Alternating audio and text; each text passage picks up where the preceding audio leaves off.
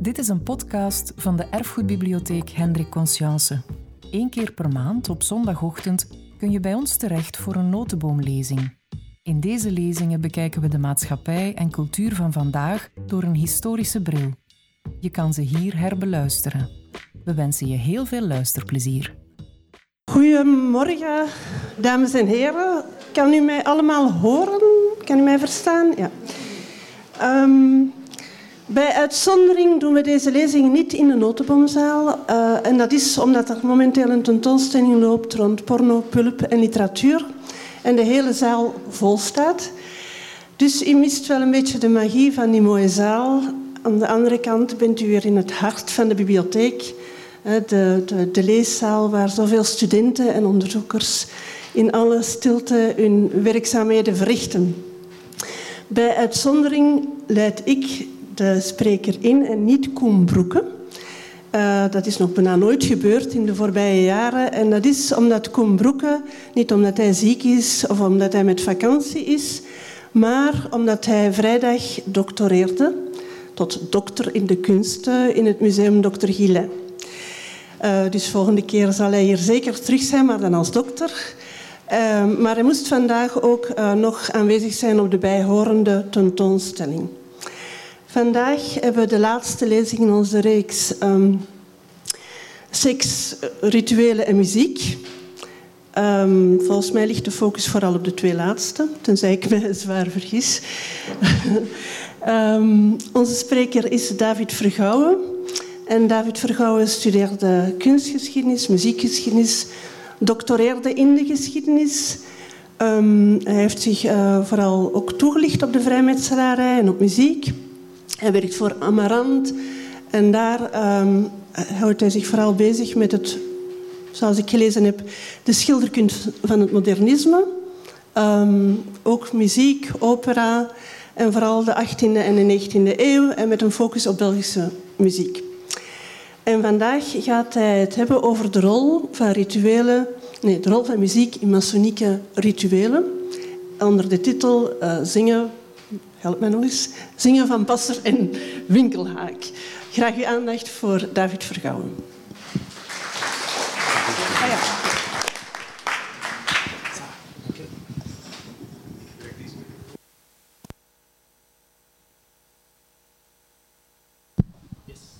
U hoort mij? Ja, voilà. Zeer goed. Uh, dames en heren, ook namens mijzelf van harte welkom natuurlijk. Het is een uh, eer en een plezier en een genoegen om uh, het onderwerp waar ik de voorbije tien jaar over gewerkt heb voor te stellen. Onder de titel Zingen van Passer en Winkelhaak, de muzikale maçonnieke repertoires van de 19e eeuw in België. En uh, daarbij met een bijzondere focus op uh, wat in wezen de band zou kunnen zijn tussen uh, vrijmetselarij en muziek in een wat breder kader. Het is eigenlijk de afwikkeling van een boek dat ik daar enkele jaren geleden over heb geschreven, De Kolommen van Harmonie, waarbij muziek en vrijmetselarij specifiek toegepast op de Brusselse situatie werd bestudeerd. Nu, vooraleer op het feitelijke onderwerp in te gaan, dan verdient u te weten dat ik zelf geen vrijmetselaar ben. Dus dat is duidelijk. Uh, ik uh, hou ervan dat te zeggen, omdat u verdient te weten welk perspectief u krijgt. Dus dat wil zeggen, als uh, wetenschapper ben ik iemand die het fenomeen bestudeert. Ik sta buiten en ik kijk naar binnen. En dat is op die manier een soort van ehm, objectief perspectief dat wetenschappelijk wel wat voordelen geeft, maar dat inhoudelijk misschien wat nadelen met zich meebrengt. En uh, die worden dan, of werden dan, uh, worden eigenlijk nog steeds gecorrigeerd door redelijk wat mensen in mijn omgeving die wel lid zijn van de club en soms heel fijne kenners zijn van de geschiedenis van die vrijmetselarij. Nu, de reden waarom ik u dat vertel is uh, omdat ja, als je bezig bent met dit onderwerp, kunt wel ja, voorstellen dat overal waar ik kom, dan denkt men dat ik vrijmetselaar ben. Dat is zeer vreemd. Hè. Um, namelijk mijn allereerste boek dat ik ooit schreef, dat ging over um, priesterlijk falen in 15e eeuws Vlaanderen. En toen heeft niemand mij gevraagd. Zie je, dus het, het, is wat onlogisch om te veronderstellen dat iemand die zich met deze materie bezighoudt automatisch ook lid is van die club. Nu, voor alle duidelijkheid, het is niet dat ik uh, op een of andere wachtlijst sta. Het is ook niet dat het, uh, dat iets is dat mij tegenstaat of wat dan ook. Ik denk na tien jaar studie uh, ongeveer te begrijpen waarom het bestaat. En misschien zal het mij wel een keer overkomen, maar het zal niet binnenkort zijn. Nu goed, indien ik dus als buitenstaander um, werk heb gemaakt van de positie van muziek binnen een masoniek ritueel, dan moet je je ook ergens de vraag stellen welke methode zullen wij daarvoor gebruiken. Dus het gaat dan over het zoeken naar een wetenschappelijke methode. En uh, daarbij hebben we onze inspiratie gehaald bij um, ja, een tak van de muziekwetenschap die zich eigenlijk al sinds jaren en decennia zelfs bezighoudt met nu precies het bestuderen van de relatie tussen muziek en um, uh, ritueel.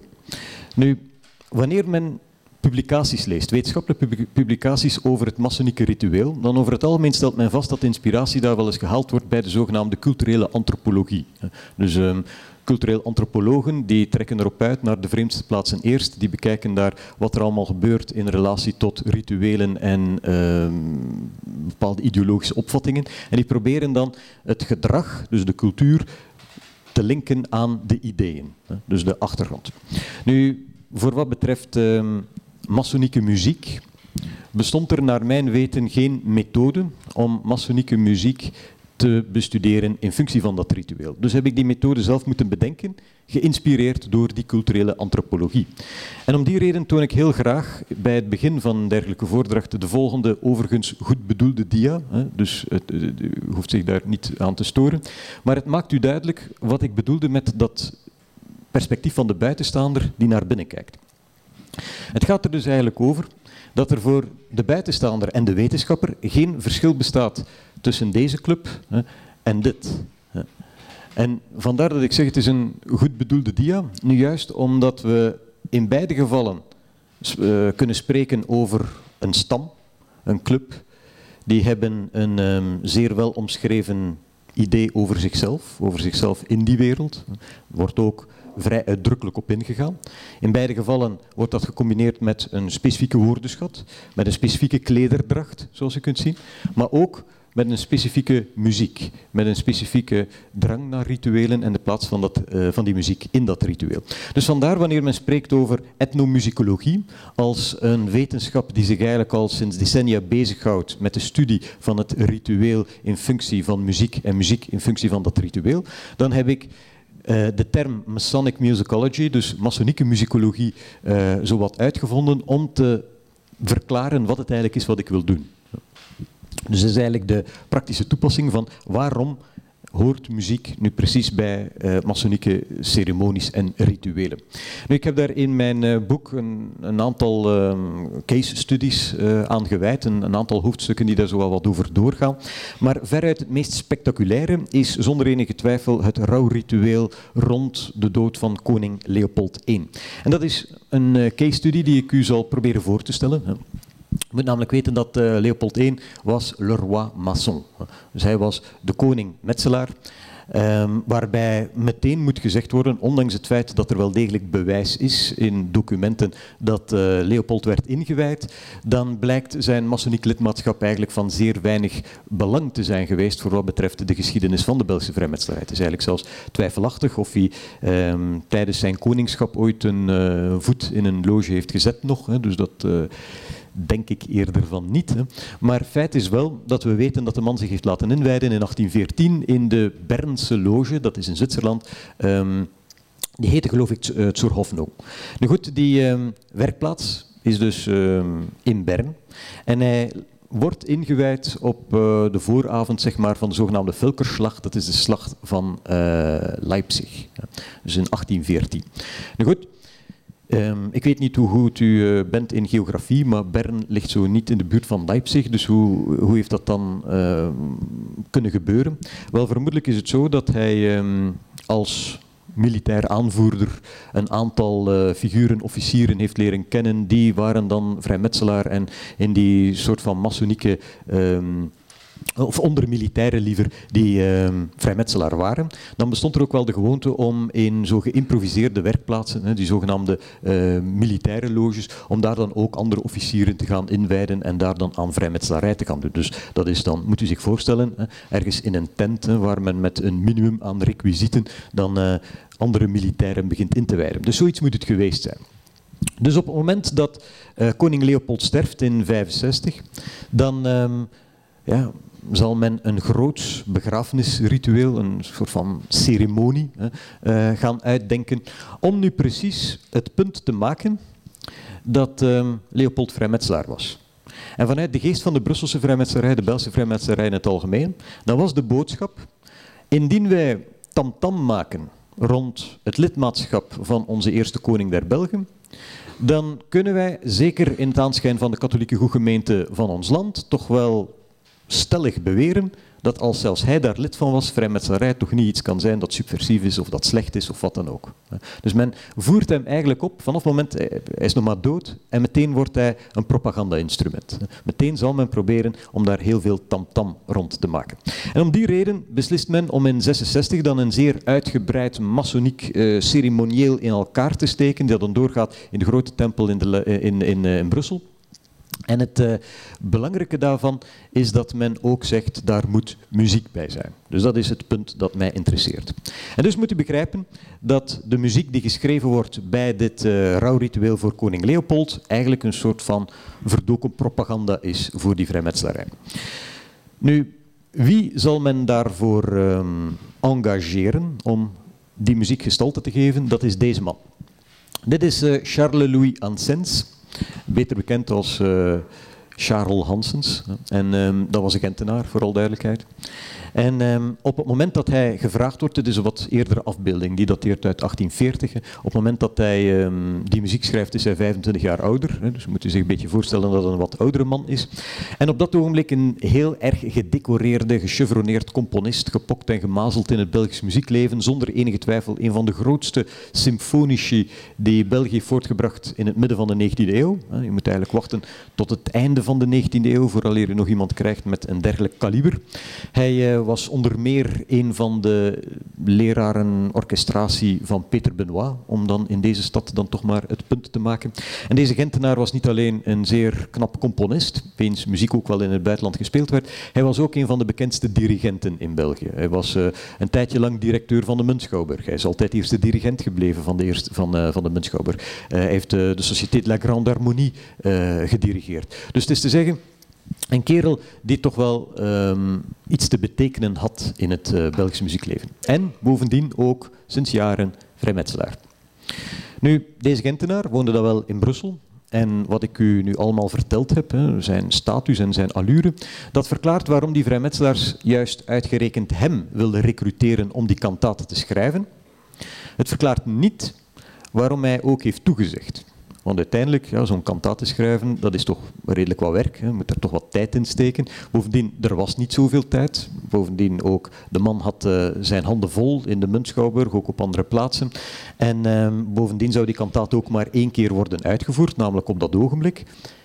En dan nog in redelijk besloten kring. Dus wat heeft die man uiteindelijk zelf gemotiveerd om dat uh, te gaan doen? Wel, daarvoor moet ik eigenlijk teruggrijpen naar uh, de geschiedenis van de Belgische vrijmetselarij, de geschiedenis van België in het algemeen. Uh, niet zo lang geleden is het boek van Els Witte verschenen over het uh, verloren koninkrijk. Dat gaat over het koninkrijk van Willem I, het koninkrijk der Verenigde Nederlanden. En uh, het verhaal wordt daarin verteld hoe bij de revolutie van 1830, dus de Belgische revolutie, niet iedereen zomaar stond te springen voor een, Belgische onafhankelijkheid. En al zeker de Gentenaars niet. Dus die Gentenaars die hadden eigenlijk best wel een goede band met Nederland. Die Gentenaars hadden een bloeiende industrie die uh, plots in gang werd gezet. Zie je trouwens ook aan de architectuur van die stad die gaat veranderen. Uh, dat, dat kanaal dat men gaat uh, trekken in de richting van Terneuzen zal die handel enorm gaan aantrekken. Dus wanneer er dan plots een aantal Brusselaars, gesteund door een stel Luikenaars, plots aan bras beginnen te maken in Brussel, en dat zal dan uiteindelijk leiden tot de Belgische onafhankelijkheid, dan uh, denken die Gentenaars van wat is hier nu weer het probleem? Want de uiteindelijke vrede met Nederland wordt pas getekend in 1939 bij het verdrag van Westminster. Dus al die tijd was er wel een staakt het vuren met Nederland, maar er was officieel een staat van oorlog. Dus die Gentenaars, hun haven gaat dicht, eh, die, die handel valt stil. Dus die Gentenaars zijn zowat orangisten, zoals men noemt, trouw aan het huis van Oranje. Nu moet weten dat voor wat betreft de vrijmetselarij in die dagen, vanaf 1817 is het zo dat er een groot oosten bestaat dat uh, de volledige Nederlanden en alle werkplaatsen in dat Verenigd Koninkrijk der Nederlanden zal herbergen. En dat aan het hoofd daarvan uh, de tweede zoon staat van de koning. Dus dat is uh, prins Frederik. Prins Frederik zal grootmeester zijn. En ehm, dan uh, merk je dus dat de vrijmetselarij in Gent, onder meer de wat uh, prestigieuze uh, loge Septentrion, die vandaag nog altijd bestaat, die zal tot in de jaren 1880 trouw blijven aan die Nederlandse koepel. Dus trouw blijven aan prins Frederik. Ik zou kunnen zeggen, dat is zo dat langzaam uitstervend orangisme, om het zo te zeggen. Nu, waarom vertel ik dat wel? Omdat deze man kennelijk op het moment dat hij eh, geconfronteerd wordt met de omwentelingen in het Brusselse rond 1830, moet hij een en ander gezegd hebben, moet hij een en ander van positie hebben ingenomen, waardoor het uh, duidelijk werd dat hij zich best uit de voeten maakte uh, eens die revolutie een onafhankelijk België heeft geconstitueerd. Het is een orangist, of het was een orangist, zijn onkel die, zijn onkel heet trouwens ook Charles Louis Hansens. Um, die werkte ook in de munt, was ook een groot componist. En uh, daar krijg dus als muzikoloog grijs haar van. Van wie heeft nu wat, waar, wanneer gedaan. Uh, dat is bijzonder ingewikkeld en daar moet nog altijd wel wat wetenschappelijk werk op gebeuren. Maar goed, zijn onkel heeft in elk geval een aantal um, weken doorgebracht in de gevangenis omwille van zijn orangistische opvattingen. Dus u begrijpt dat deze kerel uiteindelijk beslist om uh, de zaak te gaan verlaten. En nu gebeurt het dus dat hij brengt wat tijd door in Nederland, hij brengt wat tijd door vooral in Parijs. En zeer succesvol is hij eigenlijk niet in Parijs. En zo gebeurt het dat um, in um, een periode volgend op uh, de Belgische onafhankelijkheid, jij op een gegeven ogenblik gevraagd wordt om een requiem te schrijven. Er komt een officiële opdracht vanwege de koning om een requiem te schrijven voor de slachtoffers van de revolutie van 1830. En dan moet Hanses zich ook wel gerealiseerd hebben dat dit zijn instrument tot rehabilitatie zou kunnen zijn. Als men hem vraagt om voor de martelaren van de revolutie een requiem te schrijven, ja, dat is zo een uitnodiging om terug te komen naar België. En dat is de reden waarom, u kunt dat waarschijnlijk niet zo goed zien van waar u zit, maar u zit hier een uh, vrij charmante kerel, zoals je kunt zien. Dat is zijn cello, dat is het instrument dat hij bespeelt. Hier heb je een piano, hij is ook muziek aan het schrijven. En hierop ligt een boek op die piano en daar staat op Requiem. Dat is het enige werk van hem dat vermeld wordt op deze afbeelding in 1840. En uh, dat is het werk dat, hem, dat zijn mogelijkheid gaf, hem de mogelijkheid gaf om terug te keren naar België. Dus dat was voor hem een reden om ook mee te werken aan die rouwkantaten. Om nog een keer zijn trouw aan het huis van Saxe-Coburg, in tegenstelling tot het Huis van Oranje, nog maar een keer te kunnen onderstrepen.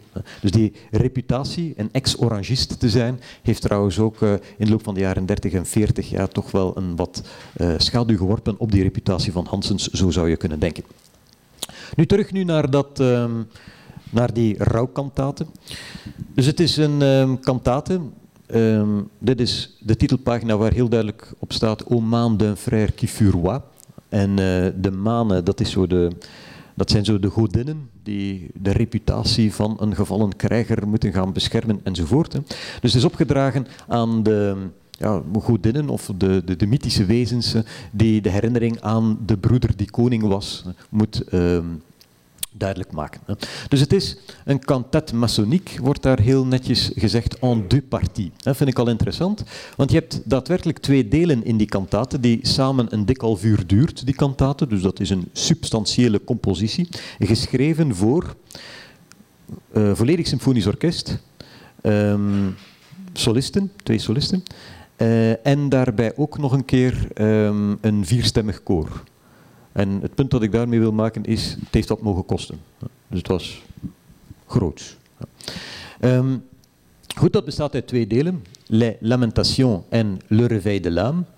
Met uh, woorden van Marcel Briol, dat was op dat ogenblik een regisseur in de Muntschouwburg. En uh, je zal ook wel merken dat het personeel die, dat wordt gebruikt ter uitvoering van deze kantaten, nu precies in het Koninklijk Theater ook wordt gerecruiteerd. Uh, muziek staat daar van Charles Ansens, uh, officier in de Leopoldsorde, chef van het orkest van uh, de Munt. En dan wordt daar gezegd van kijk, het wordt dan opgevoerd in 66. En krijg je ook de, de verdeling van de rollen, waaronder meer La Voix de Jehovah, de stem van Jehovah, Le Frère Jourdan was op dat moment de tweede tenor van de Muntschouwburg. Dan heb je een venerable, dat is een zekere de Poitiers, die op dat ogenblik bariton was. Je hebt dan ook een eerste surveillant, je hebt een tweede surveillant en, heel opmerkelijk, en vind ik fantastisch, onderaan staat Lame du frère Leopold. Dus er is een vocale inbreng die de ziel van koning Leopold gaat zingen, gaat vertegenwoordigen. En dat wordt gezongen door een zekere Mademoiselle Moreau. Nu, Moreau is nu niet echt een zeer uh, unieke familienaam in het Brusselse. En ik heb dan ook wel uh, last met die mevrouw specifiek te, te identificeren van wie het nu precies was. Maar feit is dat het gaat over een vrouw. Ik heb u ook verteld dat het gaat om vierstemmig koor. Nu, je moet begrijpen dat in de 19e eeuw in België vrijmetselarij een 100% mannelijke bedoeling was. En dat impliceert dus ook dat men daar vrouwenstemmen gaat binnenbrengen, ook in dat koor. Dat was het koor van de munt. En dat men daar zelfs een sopraan gaat engageren om de ziel te zingen van koning Leopold. Dat is toch wel vrij vergaand. Dus hoe deed men dat in die tijd in de praktijk? Wel, als je die tempel bekijkt, dan um, was er in de tempel die men daarvoor gebruikte, bestaat nu niet meer, hè, uh, op um, ja, een beetje zoals hier, hè, boven de ingang, een soort van doksaal. En dus op dat doksaal gingen die muzikanten plaatsnemen. En wat deed men vervolgens? Men hing daar een zwart doek voor. Wat zo de minder sympathieke manier is om uiteindelijk het rituele gegeven af te schermen van mensen die niet ingewijd waren en die het anders allemaal zouden kunnen doorvertellen. Maar ik kon wel alles horen. Dus dat wil zeggen dat zij op het moment dat zij beginnen te zingen en te spelen en te doen, dat dat allemaal gehoord wordt maar ze zien niks. Dus ze weten niet wat er precies aan de hand is. Dus dat was de praktijk waarmee men dat eigenlijk deed. En die uh, ziel van uh, koning Leopold, dat is toch eigenlijk wel iets bijzonders. Want wat gebeurt er dan? Wel, als je dat ritueel goed bekijkt en de volledige tekst daarvan analyseert, dan is dat een vrij typisch midden 19e eeuw, tamelijk romantisch ritueel zo. En wat men eigenlijk vooral wil vertellen over koning Leopold, dat is, uh, hij was een fantastische koning, hè, dat moeten we natuurlijk zeggen, maar hij was ook vrijmetselaar. Hè. En dus dat is de grote boodschap. En uh, koning Leopold die zal dan een vrij, laten we zeggen, liberaal profiel krijgen. Op het moment dat hij uh, in de hemel komt, want dat wordt allemaal beschreven in dat ritueel, komt ook aan bod in die kantate. De ziel van koning Leopold, die splitst zich van zijn lichaam, die komt naar boven en die komt aan de poorten van de hemel. En wie komt hij daar tegen? Jehovah. En uh, dan vraagt de ziel van koning Leopold, maar wat is die muziek? Ah, maar die muziek, dat is de muziek van het, het, het koor van engelen, dat zijn jouw zussen die jou verwelkomen, enzovoort. En dan komt de ziel van koning Leopold eigenlijk dat hiernamaals binnen. Op het moment dat hij daar dan is, dan blijkt uit dat ritueel dat hij daar allerlei oude bekenden ziet waarmee hij zich eh, heel gemakkelijk kan identificeren. Begint hij daar handjes te schudden met figuren zoals Marnix van Sint-Aldegonde, Jacob van Artevelde, Ambiorix, Leopold. Komt hij er allemaal tegen in de hemel. En dat is eh, omdat als je dat wat nuchter leest, dan, dan is dat allemaal nogal tamelijk pompeus en, en nogal tamelijk fantasierijk. En eh, de muziek die daarbij past, is dan ook zo ja, halve opera-stijl bij momenten. Dat is zo'n beetje, bij momenten hoor je dat zoals een echo van Rossini in. Dus het is een, uh, werkelijk een vrij theatraal gegeven. Nu, ik zal u nu een... Ik heb die kantaten ja, je moet daar dan altijd centen voor vinden natuurlijk. Hè. Maar um, ik heb die kantate dan uiteindelijk ook laten uitvoeren in uh, Antwerpen op uh, eh, 22 februari 2015. En ik ben blij te zeggen dat daar ook een opname van is. Hè. Dus zoals in het Zuiderpershuis in Antwerpen met Jacques Gregor, die toen uh, dirigeerde. Er is ook een cd'tje van gemaakt van die kantate. En het fragment dat ik u wil laten horen is dit fragment. Um, dat is dus die ziel die vraagt, qui, um, qu'étais-je donc dans ce monde de fange? Wie was ik dan in die, die vieze wereld? En um, voilà, dus die, die tekst gaat verder. Dus dat is de tekst van de ziel van koning Leopold. En koning Leopold krijgt het antwoord van Jehovah, die de tenor is, sois pardonné. Pour toi, plus de colère, ayant rempli ta mission sur terre, viens partager mon immortalité. En dus plots zegt Jehovah, kijk, je mag delen in mijn onsterfelijkheid. Kom het paradijs binnen. En de ziel, dus de sopraan, zegt, O roi des rois, en ta bonté j'espère. En dus... Ehm, dan wordt dat eigenlijk uitgebouwd tot een, een duet, moet je voorstellen, tussen die sopraan en die tenor. En dat is dus een duet van de ziel van koning Leopold en Jehovah. Dus voor duidelijk te zijn, dat is waar het over gaat. Ik ga het u nu laten horen.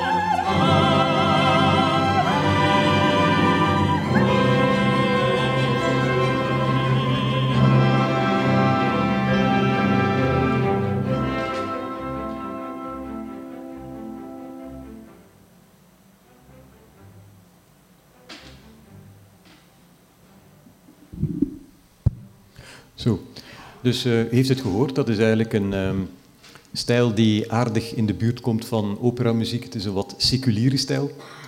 En um, we hebben er ook afbeeldingen van, want het was een vrij prestigieuze bedoeling. Dus deze afbeelding is nu precies gemaakt naar aanleiding van dat rouwritueel voor uh, koning Leopold. En wat u dus kunt zien is dat aan het verre eind van de tempel waar men naar verwijst als het Masonieke Oosten, en ik merk dat ik misschien toch beter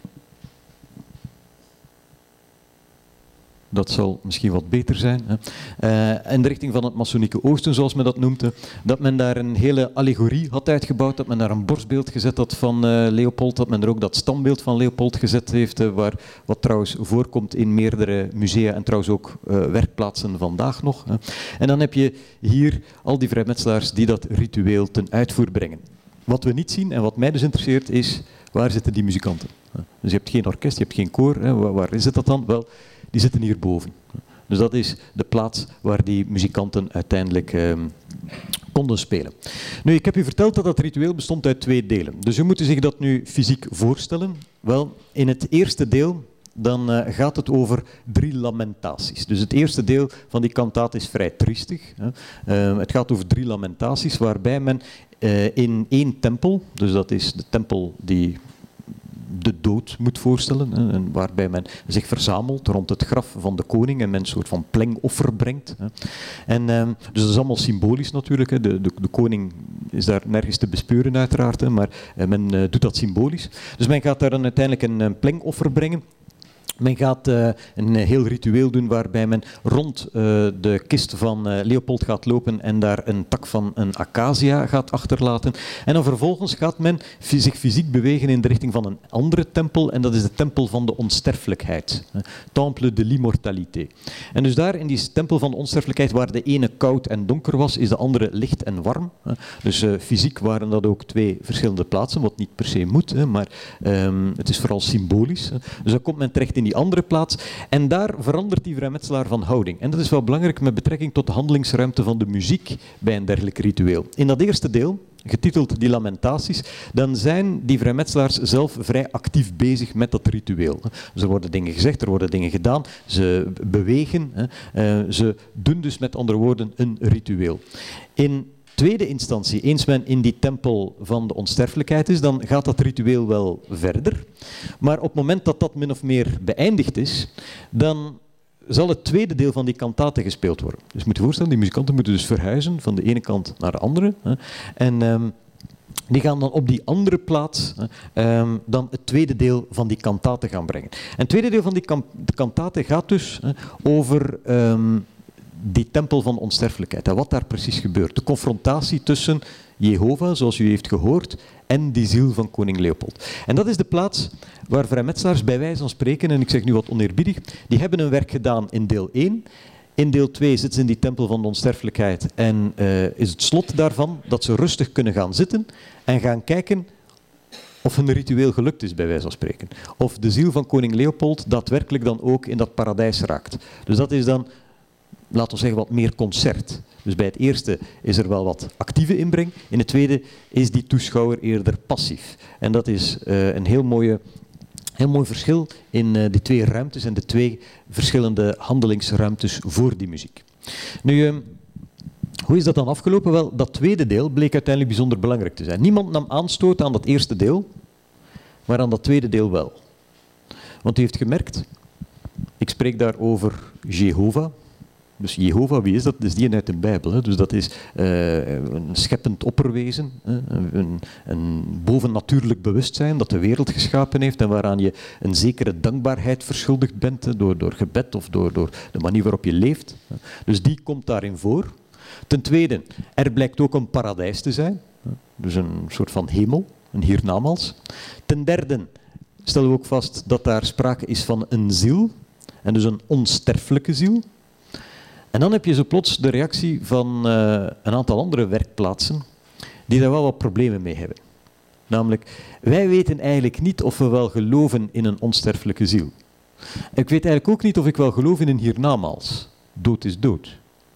Dus om dan uiteindelijk allemaal met z'n allen vrolijk en gezellig in zo'n tempel te zitten en te zitten kijken, passief, naar hoe de ziel van koning Leopold, dus de gevierde vrijmetselaar uiteindelijk terechtkomt in een hiernamaals, ik weet niet of dat wel iets is waar ik achter sta.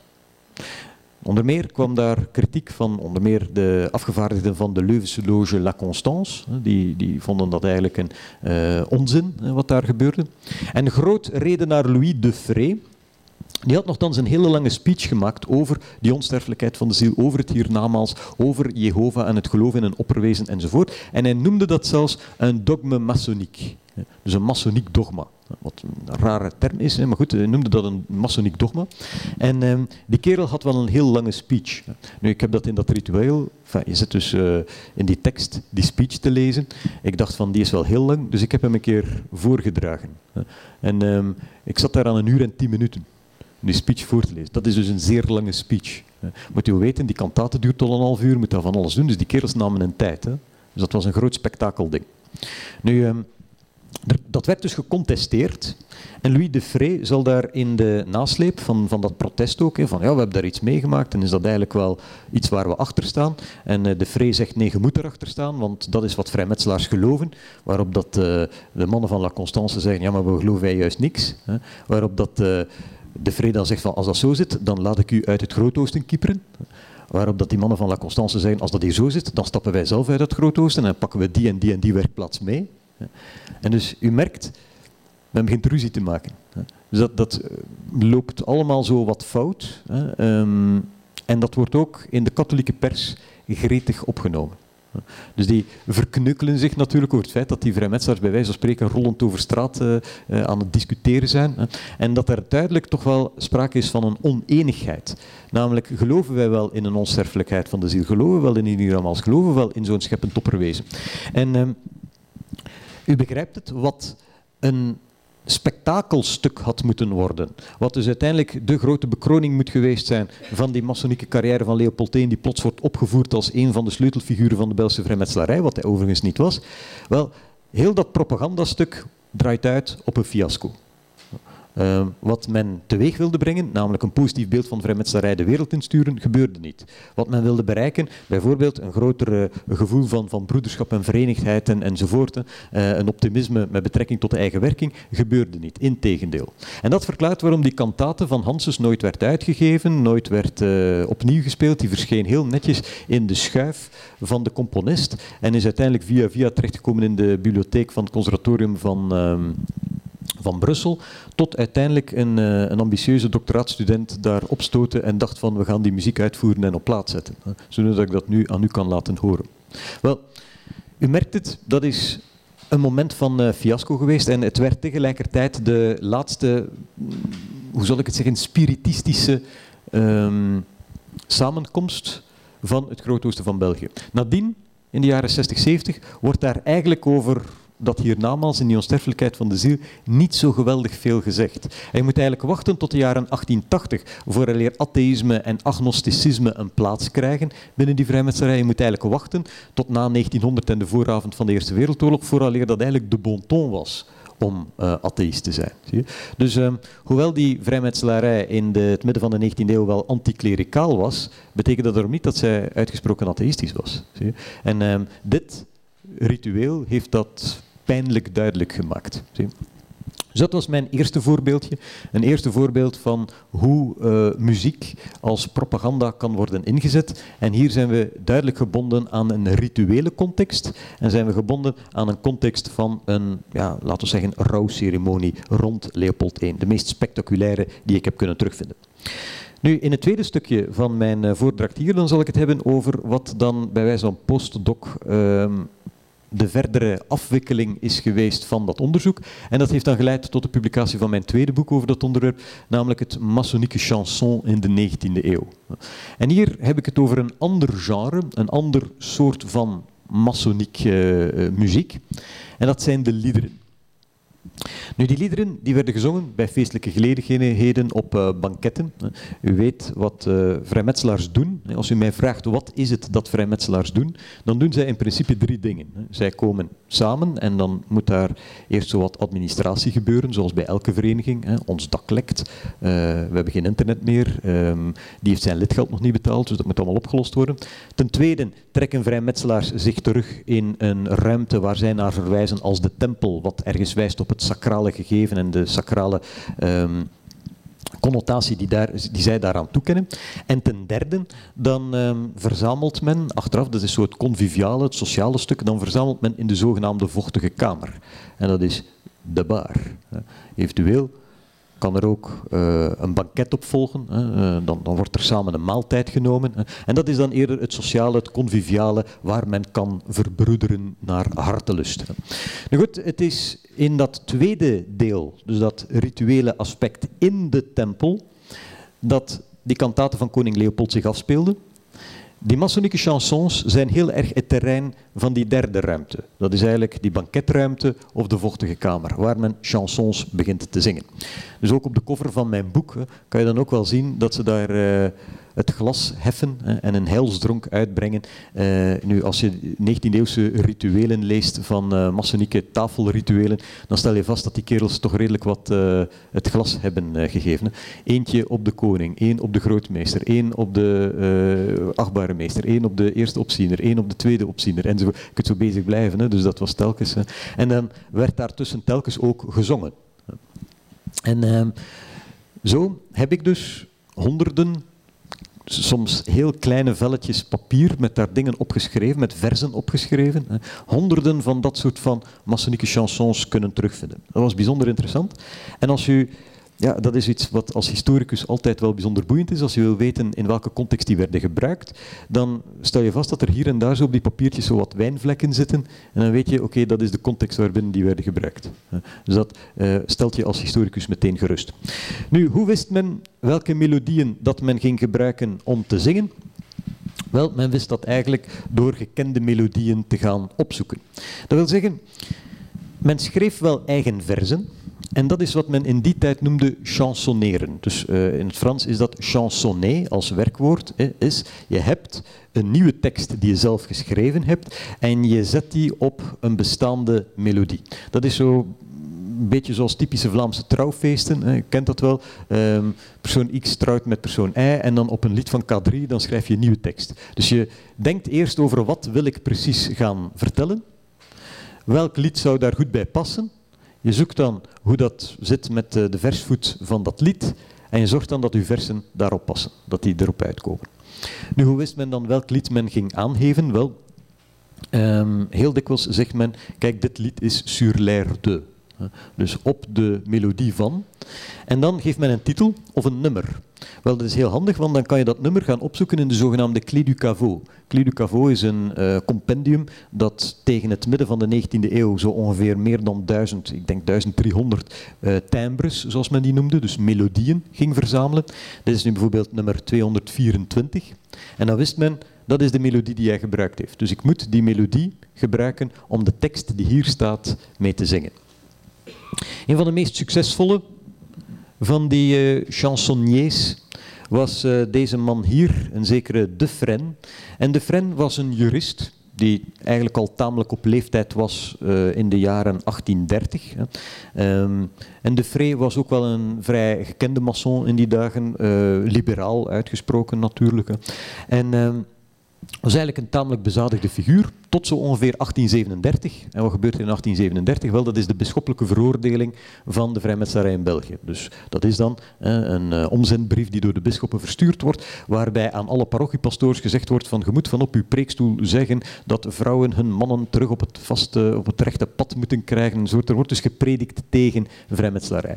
En dat schoot in het verkeerde keelgat van onze vriend De Fren. De Fren die begint plots tientallen, maar tientallen massonieke chansons te schrijven, die bedoeld waren om in zijn eigen werkplaats, dat was de Ami Philanthrope, uh, te gaan zingen, maar ook in andere werkplaatsen, in L'Espérance, in, in, in, in, tal van werkplaatsen waar hij uiteindelijk, L'Espérance zeg ik nu, Les Vrais Amis, een tal van werkplaatsen waar hij dan uiteindelijk dat repertoire kwam brengen. En die gaan bijna allemaal over ja, anticlericalisme. Namelijk over hoe je die katholieken niet mag vertrouwen. En dan krijg je dus over het algemeen dit soort van opgaves. Cantique de récréation. En dan uh, wordt erbij gezegd air van me voici, me voilà. Um, dat is dan mijn eigen uh, notitie daarvan. En dan weet je dus, me voici, me voilà. Ik ga die melodie opzoeken in de Clé du Caveau. Ik krijg daar dat notenbalkje en dan weet ik dat deze dan gezongen wordt. Il faut, wacht, hè, Il faut pour payer ma dette que je chante de nouveau. Écoutez la chansonnette échappée à mon cerveau. La voici, la voilà, la da. Zoiets. En uh, u, begrijpt het, u moet daarvoor niet goed kunnen zingen, omdat, uh, heeft het net gehoord, hè, om dat op een, laten we zeggen, ordentelijke manier te doen. Nu goed, um, om nu een illustratie te geven van een dergelijk maçonnique chanson, dan um, laat ik er u eerst eentje horen uit de Hollandse periode. Nu, het leuke is dat ook met dit project heb ik uh, een cd kunnen maken met maçonnique chansons. Dus ook dat uh, vond ik dan wel leuk om te doen. En um, de vraag was dan ook, hoe gaan we dat aanpakken? Hoe gaan we die maçonnique chanson zingen? Want hoe deed men dan in die tijd? Wel zoals op die Vlaamse trouwfeesten. Men heeft gewoon een tekst en men begint gewoon te zingen zoals ik dat nu net gedaan heb. Het is natuurlijk een beetje droog als je daar een cd van wil maken, hè, eh, om een amateurmuzikant dat te laten zingen, maar zo zal het waarschijnlijk geweest zijn. Hè. Dus je moet daar geen hoogstaande muzikale kwaliteit van verwachten. Nu, een alternatief was, dus hebben ze te nadenken, zouden ze ook begeleiding gebruikt hebben? Dus zitten uitzoeken. Er zijn geen piano's te vinden in maçonnieke werkplaatsen in de eerste helft van de 19e eeuw, wat zo'n beetje de gouden tijd is van die maçonnieke chansons, eerste helft 19e eeuw. En de meeste aankopen van piano's kan ik in rekeningen van maçonnieke werkplaatsen terugvinden, eigenlijk pas in de jaren 1870, 1880, dan beginnen die een piano te kopen.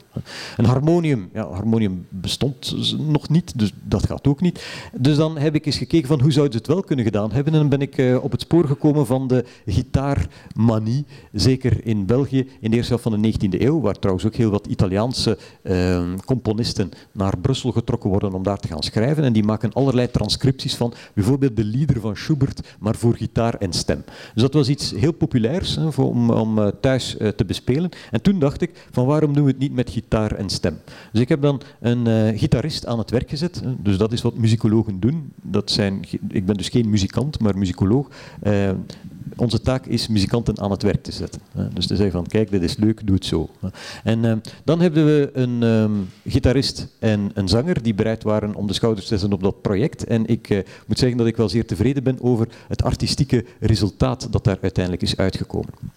Ik zal u een eerste chanson laten horen uit de Hollandse tijd, uh, dat precies gaat over... Um, het is getiteld Elevons de naam Pure. En uh, het is een beetje gewijd aan de grootmeester op dat ogenblik en dat is uh, prins Frederik van Oranje.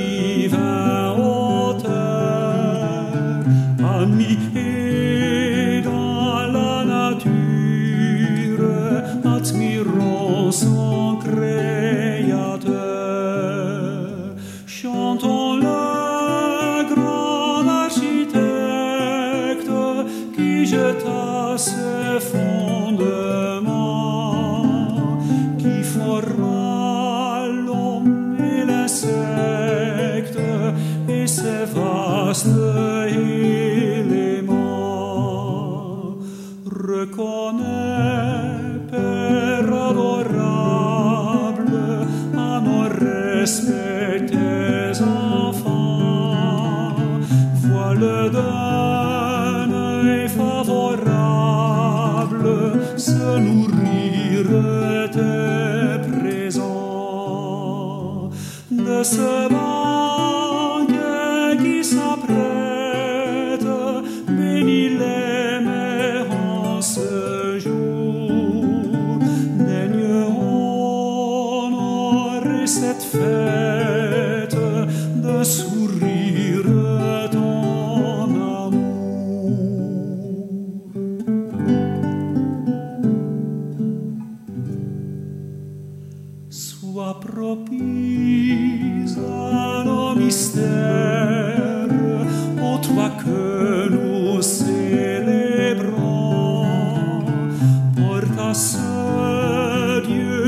prières de tes ailes nourrissants, attachés à tes exemples, sollicite sa bonté.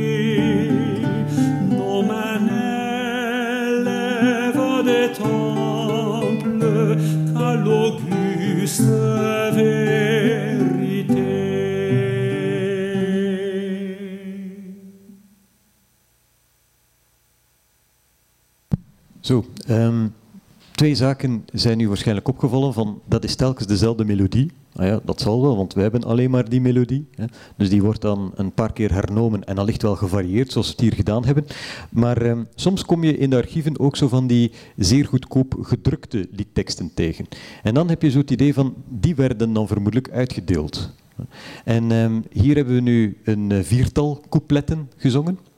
Maar heel dikwijls kom je twaalf coupletten tegen. Dus dan duurt dat eigenlijk nog een keer vier keer zo lang. Met telkens diezelfde melodie. Dus we hebben gedacht voor het cd'tje, dat is wat saai. Hè, dat je dus vijf minuten doordoet op die ene melodie. Dus we halen er een aantal van die coupletten van tussen en we zingen gewoon de, de meest interessante.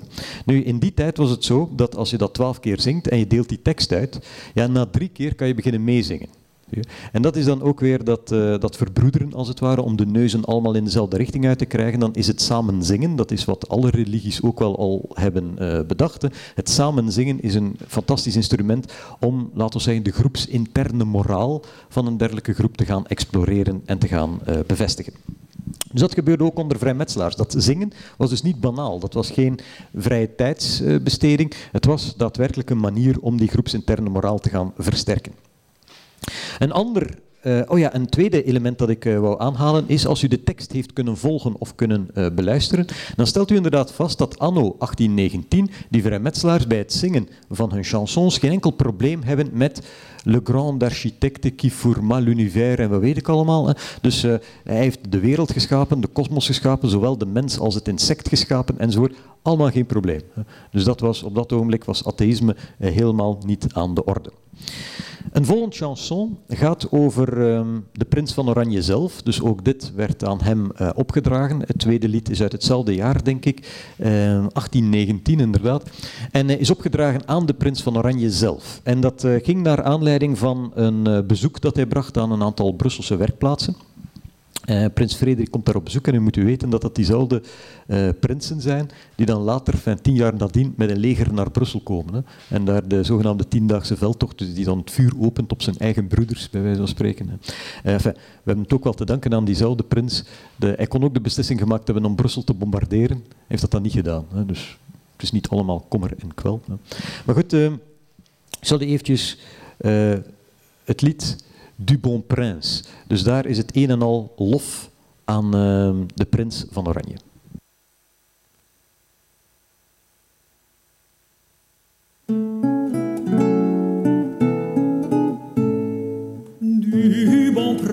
Prince qui nous préside, ce jour exaltant la vertu, que sous la bienfaisante égide, la vie se reste confondue.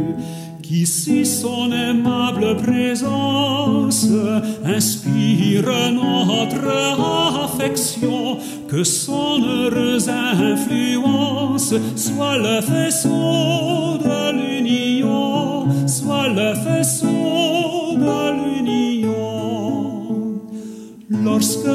flambeau de la guerre incendiant tous les États, on le vit comme tendre père, consoler nos triste climat. Son arrivée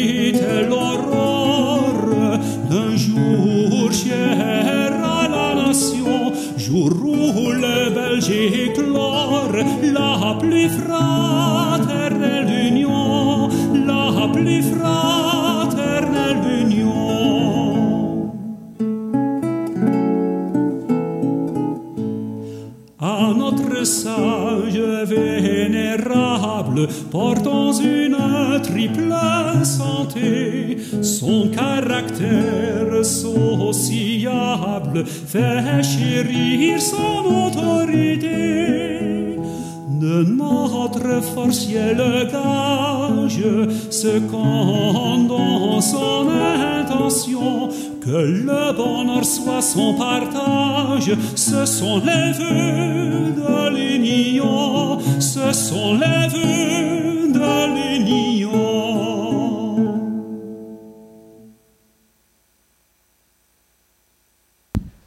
hier, u heeft gemerkt, de tekst is er duidelijk op gericht om een broederlijkheid te te creëren tussen de noordelijke en de zuidelijke kant van die vrijmetselarij, die trouwens elk een eigen soort van subobedientie hadden. Dat is een klein detail. Hè. En uh, daar wordt de figuur van prins Frederik heel duidelijk naar voren geschoven als de man die Noord en Zuid zal gaan uh, verbinden. heeft ook gemeld, of gemerkt liever, dat wanneer men naar het zuiden verwijst, dat men het woord Belge gebruikt. 1819. Hè. Dus dat wil zeggen, het woord Belge en die identiteit bestond al lang voordat er een Belgische revolutie was. Nu het uh, laatste chanson dat ik uh, met u wil uh, beluisteren, dat is uh, ja, een van mijn favorieten eigenlijk. We hebben wel wat plezier beleefd aan het zoeken naar die teksten en dan de, de juist uit te kiezen de muziek daarop te vinden. Maar ehm, een daarvan is opgedragen aan Eugène de Fac. En wie is Eugène de Fac? Wel, dat is een kerel die um, op een bepaald moment rond 1845 geconfronteerd wordt met uh, de eerste minister op dat ogenblik, Nothon, die uh, het... Uh, die wijst op de subversieve kracht van vrijmetselarij in België. Nu, dit is het tijdperk, midden 19e eeuw, van een volledig gepolitiseerde vrijmetselarij. Dat wil zeggen, uh, kerels zoals... Uh, uh, vragen bijvoorbeeld. Uh, kerels, kerels zoals de vakken die binnen die liberale partij heel erg actief zijn. Die zullen ook binnen hun uh, werkplaatsen, dus binnen die loges, ook heel erg actief zijn om die klassieke liberale standpunten ook daar te gaan galvaniseren. Dus dat zal dan uiteindelijk ook wel um, een zekere pushback teweeg brengen vanwege het katholieke bestuur. En zo zal Noton op een gegeven ogenblik beweren dat vrijmetselarij een subversieve kracht is in het Belgische politieke bestel, waar men toch zeer voorzichtig moet moet met zijn, hè, waar men toch moet voor oppassen. En eh, dat schiet dus ook weer bij die vrijmetselaars in het verkeerde keelgat, van ja, het is niet dat die katholieken geen organisaties hebben waarbinnen ze een bepaald katholiek gedachtegoed ook op een politiek niveau proberen binnen te brengen. En dus wijst hij onder meer op en de Jezuïeten dan. Zie je? Dus het uh, is een beetje een, een, scheldspel. En dus om uh, uiteindelijk tegemoet te komen aan uh, de vak die zich dan ook in het parlement zal gaan keren tegen Noton, dan zal men vanuit die vrijmetserij wel een, geen gebrek hebben aan chansons die nu precies op die materie ingaan. En u moet begrijpen, dit is 45. Dit volgt op van een paar jaar voordien die bisschoppelijke veroordeling van 1837, waarbij de bisschoppen gezegd hebben, je moet die bekampen met elk middel dat je ter beschikking hebt. Dus het uh, kadert zo'n beetje binnen die, wat je zou kunnen noemen, ja, in België in die dagen, 19e eeuw, heb je maar twee politieke partijen, een katholieke en een liberale. En het feit dat die elkaar tegen het midden van de 19e eeuw zo in de haren vliegen, dat uh, heeft Els Witte, uh, historica van de VUB, op een bepaald moment ook wel een ideologische burgeroorlog genoemd in België. Dus het, het, was niet mals in die periode. En uh, dit lied illustreert dat ook. Het is opgedragen aan de Jezuïeten. Dus kunt u wel voorstellen, dit, dit is mijn favoriete lied. Il conspire pour la puissance, jadis appartenant au roi, son ambition obéissance, pour ce on a poilé de bois, chassons, conspirons les jésuites, plein de morgue et d'ambition. Pas de Loyola, les hypocrites profanent la religion. Pas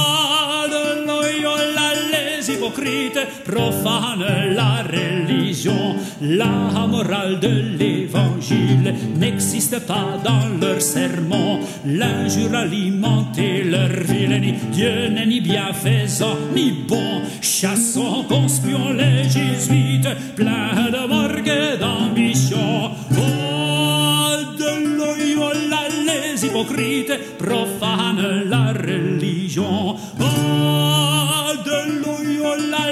hypocrites profanant la religion. de gêne le fou et satirique, les jaloliments châtiés, su par la vérité les piques, ils sont tout rouges fouettés, chassons, conspions les jésuites, pleins de morgue et d'ambition. De Loyola, les hypocrites profanent la religion. Profanent la religion. Dit om u te illustreren dat het niet altijd zeer ernstig en zeer elegisch is, uh, deze muziek. Er is uh, flink wat afwisseling. En moet u zeggen, bij het uh, zoeken van die teksten, ja, je kan daar toch een heel mooie maatschappelijke analyse van maken. Dat wil zeggen, voor het boek dat ik, waar ik daar net naar verwezen heb, heb ik ook een heel mooie lijn kunnen trekken in uh, waar die teksten nu precies over gaan. Dus wanneer je in de Hollandse tijd eigenlijk nog uh, geen enkel probleem hebt met een scheppende God en wat weet ik allemaal, dan wordt dat in de loop van de tweede helft van de 19e eeuw steeds meer een probleem. Ook op vlak van politiek bijvoorbeeld. Hè. Dus dat uh, voor 37 dat daar ja, geen enkel probleem is om, om de parochiepastoor ergens op een sympathieke manier weg te zetten in een uh, lied, maar dat dat dan plots enkele jaren later een hypocriet moet zijn.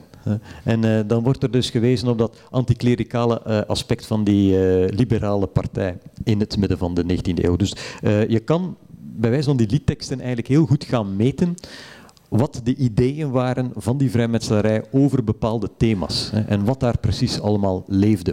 Dus dat is eigenlijk een beetje wat ons in die dagdagelijksheid van die masonieke activiteiten een inzicht kan leveren. En uh, ook aan dat boek heb ik uh, heel veel plezier beleefd. Nu, om af te sluiten, dan kan ik nog wel vertellen wat nu het derde project is waar ik uh, aan werk. Dit keer aan Universiteit Antwerpen, omdat die hadden wat meer geld, dus dan ben ik naar daar gegaan. Hè. En ehm, daar ben ik dan terechtgekomen bij een project waar we nu zullen zeer expliciet proberen om um, rituele muziek die we hebben. En ik heb daarbij een uh, muziek gekozen van een bruggeling die heet uh, Edouard Bouwens. Die was in Brussel actief, onder meer als koorleider. En hij heeft daar het, de rouwmuziek geschreven voor Pierre van Humbeek. U herinnert zich misschien nog de schoolstrijdwet van Humbeek. Dat is een zeer liberaal, zeer prominent liberaal politicus die tevens vrijmetselaar was. Wanneer hij doodvalt, ik geloof in 1890, dan zal ook daar een uh, massoniek rouwritueel voor geschreven worden. Inclusief muziek die naar wat ik ervan kan lezen, eigenlijk tamelijk bizar moet zijn. En dus mijn ambitie is van wat als we nu um, een reenactment doen van dat ritueel. Dat is dan eigenlijk de volgende stap en dat heb ik nog niet gedaan. Als we nu een reenactment doen, dus we boeken een tempel bij wijze van spreken, we um, huren wat figuranten in masonieke decors. Zo, u kent het wel, zo van die vrijmetselaars die er dan uitzien zoals in de 19e eeuw, zo met baarden en snorren en langs alle kanten. Dus die moeten een beetje fotogeniek zijn. Uh, we zullen dan vervolgens dat ritueel gaan naspelen en dat uh, ook uh, met de muziek doen. En vervolgens, als we daar een camera op zetten, we maken daar een heel mooie documentaire van, en we filmen dat volledige ritueel, dan kan je eigenlijk dat materiaal gaan gebruiken opnieuw om als een cultureel antropoloog op zoek te gaan naar wat is de handelingsruimte van die muziek binnen dat massonieke ritueel. En dan ben je dus met die reenactment helemaal rond. Dus daar zijn we nu aan aan het werken. Eigenlijk ben ik nu die muziek aan het verzamelen, die zal binnenkort uitgegeven worden. We zijn er nu aan het kijken van hoe we dat ritueel dan precies zullen gaan inpassen in de ruimte die we daarvoor op het oog hebben. En dan moet het uh, ja, uitgevoerd worden. Dus ook dat is uh, tamelijk spannend. En hoe dat afloopt, ja, dat kan ik u dan bij een volgende gelegenheid wel een keertje komen vertellen. Dank u wel. Je luisterde naar een podcast van de Erfgoedbibliotheek Hendrik Conscience. Wil je nog een andere lezing beluisteren? Ga dan naar www.consciencebibliotheek.be-herbeluister.